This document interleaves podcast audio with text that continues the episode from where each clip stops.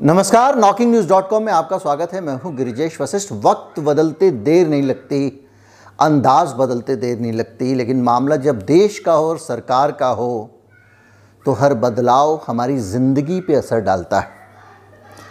मैं लगातार युद्ध की विभीषिकाओं के बारे में सोच रहा हूँ। मैंने आपसे कुछ चिंताएँ अपनी साझा भी की हैं, लेकिन आज जो मैं बात कर रहा हूँ, मैं उन चिंताओं की बात कर रहा हूँ, जो जिनके बारे में मैं लगातार आपको लंबे समय से बताता रहा हूँ, मैं आपको बताता रहा हूँ कि किस तरह से ये देश बदल रहा है, किस तरह से इस देश का चरित्र ढलान पर है, और किस तरह से हम अब वो नहीं रहे जो आज से तीन चार साल पहले थे, पाँच साल पहले थे, सात साल पहले थे।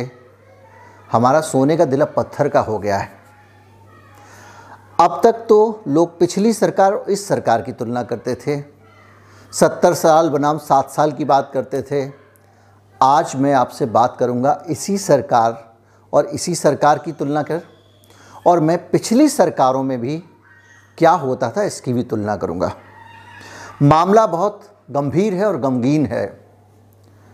हमारे अपने बच्चे, हज़ारों बच्चे यूक्रेन में फंसे हुए हैं और उनको वहाँ से निकाल कर लाने के मसले पर सरकार की जो लापरवाही है, काहिली है या कहें कि तंग दिली है, उस पर आज बात होगी। कहीं मत जाइए, चैनल को सब्सक्राइब कर लीजिए। मैं अभी हाजिर हुआ और उसके बाद हम इस पर बातचीत आगे बढ़ाएँगे।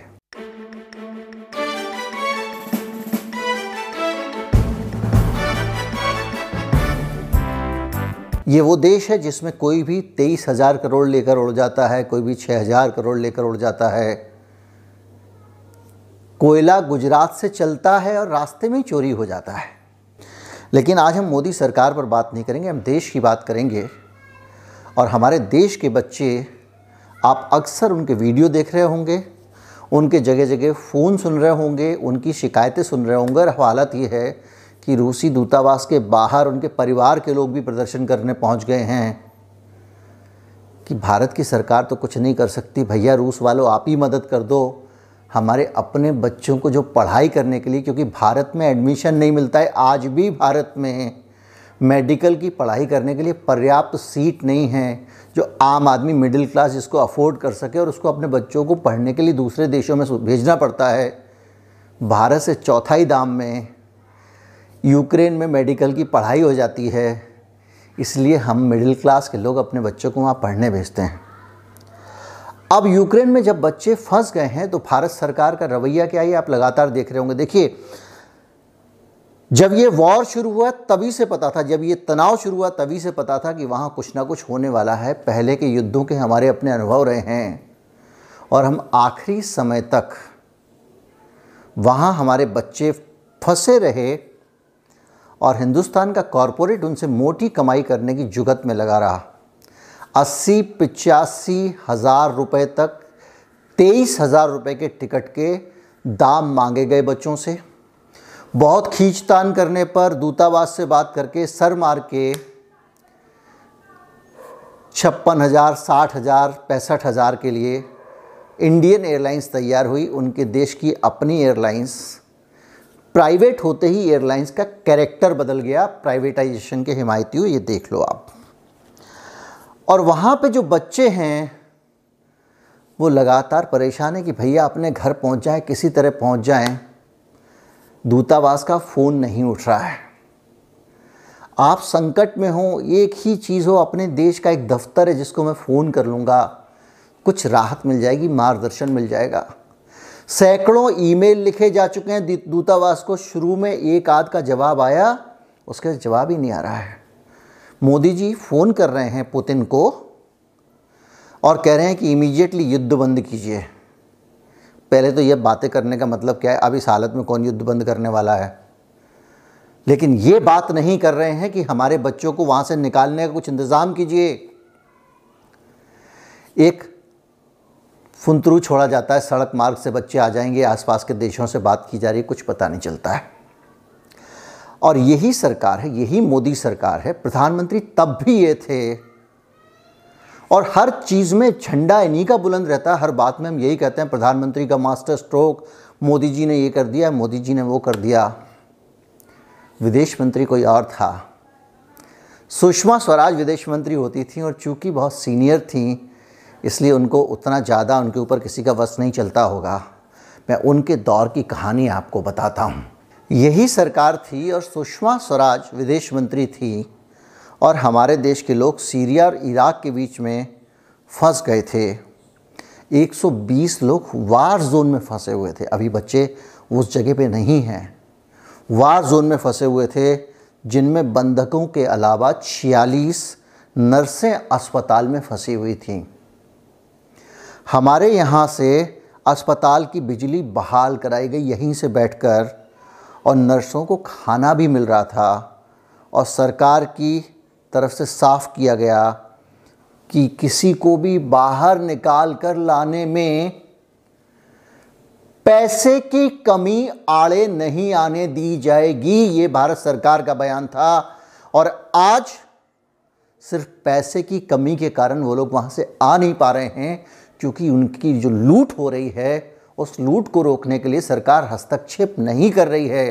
टाटा को नहीं बोल रही है कि आप जो अपना बहुत पीआर सोशल मीडिया पे करते रहते हो, महान कल्याणकारी उद्योगपति के तौर पे आपके जो मीम्स सर्कुलेट होते रहते हैं, थोड़ी अपनी इमेज का ही ख्याल कर लो। कुछ नहीं तो टाटा हमसे पैसे लो, इस देश के टैक्स पेयर्स के पैसे अंड बंड चीज़ों में उद्योगपतियों को हम सब्सिडी पर देते हैं, उससे अच्छा पैसे तुम ले लो। बच्चों को हिंदुस्तान ले आओ, सरकार ने एक बार नहीं कहा। यही सरकार थी, पर मंत्री अलग था। इससे आप अंदाज़ा लगा लीजिए कि सरकार में श्रेय के लिए सिर्फ़ एक ही आदमी को आगे किया जाता है, ऐसा नहीं है। अगर सरकार में दूसरे लोग भी चाहें तो बेहतर भी कर सकते हैं और गुड़ गोबर भी कर सकते हैं। और हालत ये थी कि पैसे की कमी नहीं, वार जोन में फंसे भारतीय किसी भी तरह से किसी भी पोर्ट पे पहुँच जाएँ। किसी भी बॉर्डर पे पहुँच जाएँ तो वहाँ से उनके निकलने का पूरा इंतज़ाम था कि अगर आप मान लीजिए किसी तरह से वार जोन से निकल गए बॉर्डर तक, या किसी तट पे पहुँच गए तो वहाँ तुरंत भारतीय दूतावास आपको मदद भेजता था और निकाल लेता था। बहुत पुरानी बात नहीं है। यमन में जब यूथी विद्रोहियों हूती विद्रोहियों के साथ में और सरकार के बीच में जंग छिड़ी थी, और सऊदी अरब की सेना यमन पे लगातार बम गिरा रही थी। ये भी इतिहास है, हाल का इतिहास है। इस बीच में सुषमा स्वराज से यमन में फंसे हुए भारतीयों ने कहा, मदद कीजिए। ऑपरेशन राहत, सुषमा स्वराज ने चलाया इसी देश में और पाँच हज़ार से ज़्यादा लोगों को बचा लिया गया। यही प्रधानमंत्री थे। और अब पूंजीवाद प्राइवेटाइजेशन के खिलाफ हमेशा मैं समझाता रहता हूँ। अब आप समझिए कि इसका मतलब क्या होता है।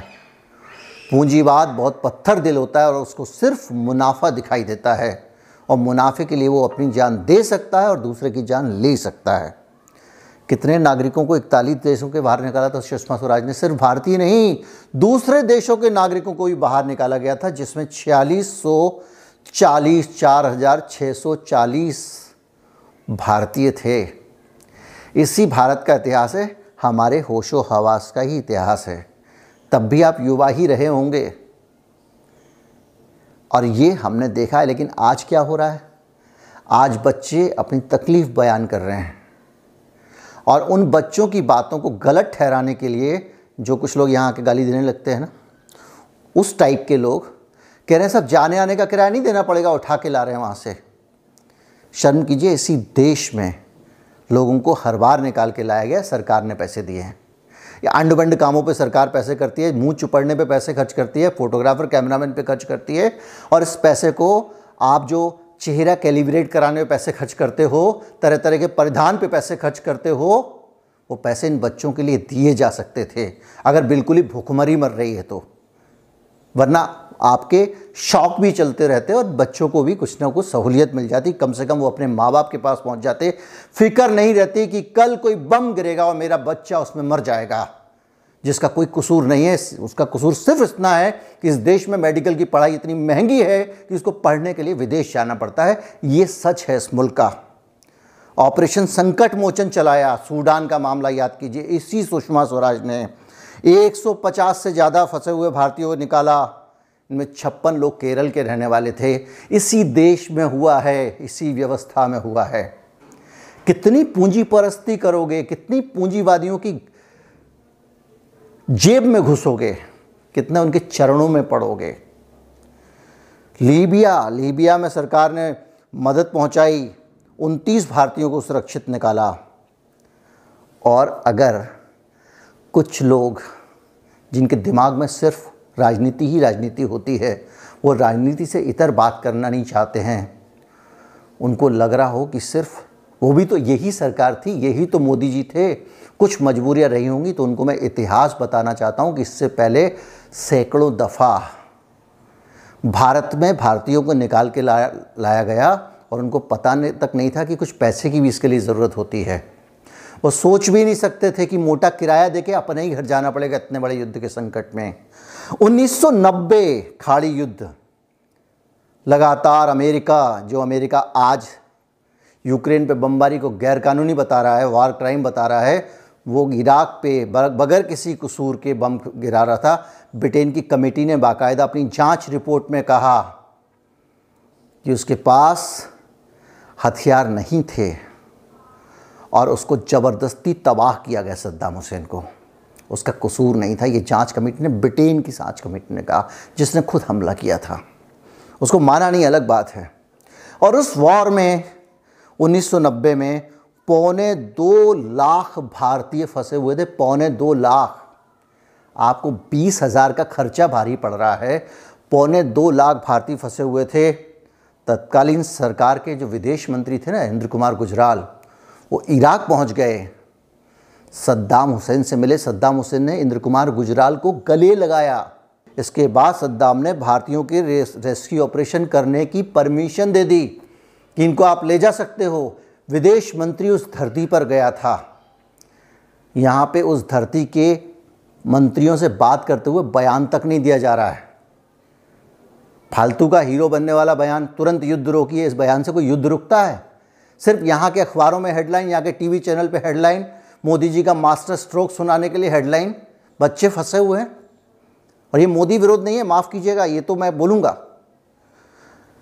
पचास फ़्लाइट की ज़रूरत है सिर्फ़ यूक्रेन में, जिनसे काम हो जाएगा। इतने बच्चे आ सकते हैं। तेरह अगस्त से ग्यारह अक्टूबर तक ये रेस्क्यू ऑपरेशन चला था, जिसमें उन्नीस की बात है, जिसमें भारत के करीब 500 उड़ानें भरी गई थी। 500 उड़ानें। और सरकार ने फोर्स ही कर लिया था युद्ध होने वाला है तो अपने लोगों को निकाल लिया जाए। या आखिरी आखिरी तक किराया वसूलने के लिए, अब तो डर के मारे किराया दे दोगे, अब तो साठ हज़ार दे ही दोगे बेटा, अब तुम्हारे सर पे बम गिरने वाला है। अंत समय तक और उसके बाद में क्या हुआ? वहाँ पे उड़ाने जानी बंद हो गई। वहाँ का एयर स्पेस बंद हो गया। अब कह रहे हैं, बगल के देशों से निकालेंगे, कब निकालेंगे, कैसे निकालेंगे, उन बच्चों का क्या होगा? और उन पूरी फ़्लाइट में से आपको ये सुनने को नहीं मिलेगा। किसी भी आदमी से जो वहाँ से आया था, दुगुना, तिगुना, चार गुना किराया ले लिया गया। और ये था हमारा अपना भारत। भारत कैसे बदल रहा है? एक भारत लोक कल्याणकारी राज्य था, देश के लोगों का ख्याल रखता था, गरीबों का ख्याल रखता था, सबका ख्याल रखता था, राशन कार्ड होते थे, उनके ज़रिए सस्ता अनाज मिलता था, कोई भी ले सकता था। अब उसको बिलो पावर्टी लाइन कर दिया गया है। और बिलो इसमें सरकारें मत ढूंढिए, सारी सरकारें निकलेंगी कहीं ना कहीं। और आप धीरे धीरे करके पूंजीवाद की हालत ये हो गई है कि आप बम के, बम गिरने का आपके ऊपर खतरा हो वो मुनाफे के बगैर आपको छुएगा नहीं। और उस जब समय ये नहीं था कि फ़्लाइट पकड़ने के लिए भी आप अपने आप पहुँच जाओ। फ़्लाइट चल देगी केवल। एम्बेसी लगातार लोगों को घरों से निकलकर एयरपोर्ट तक लाने का इंतज़ाम कर रही थी। एम्बेसी के अधिकारी लोकल बस प्रोवाइडर से संपर्क करते थे और रिफ्यूज़ीज़ को बसरा, बगदाद और अमान होते हुए 2000 किलोमीटर दूर तक पहुंचाते थे अपनी बसों में ताकि वो घर पहुँच जाएँ। यही देश था। रोज़ 80 बसें इस काम में लगाई जाती थीं। अगस्त से अक्टूबर तक मैंने आपको बताया, ये काम लगातार चल रहा था।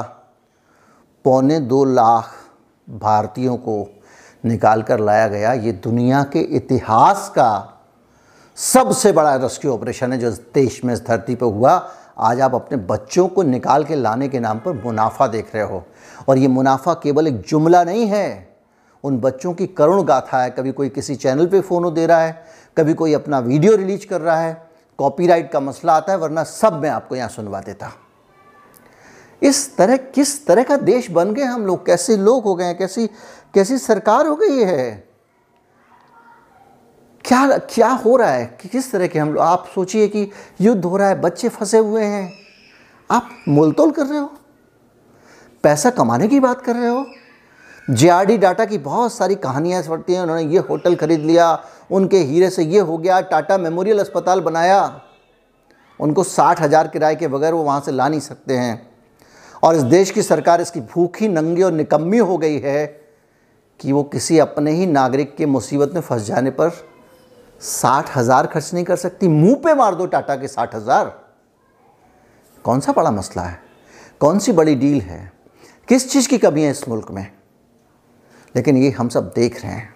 युद्ध चल रहा है, बम गिर रहे हैं, टीवी पर हम रोज देख रहे हैं, मोदी जी को भी दिख रहा होगा, ये देश देख रहा है, सब देख रहे हैं कि उस बमबारी के बीच में जब इमारतें गिर रही हैं जब मिनटों में आग के शोले किसी घर को तबाह कर दे रहे हैं, बिल्डिंग्स तबाह कर रहे हैं, उस माहौल के बीच में हमारे आपके बच्चे फंसे हुए हैं।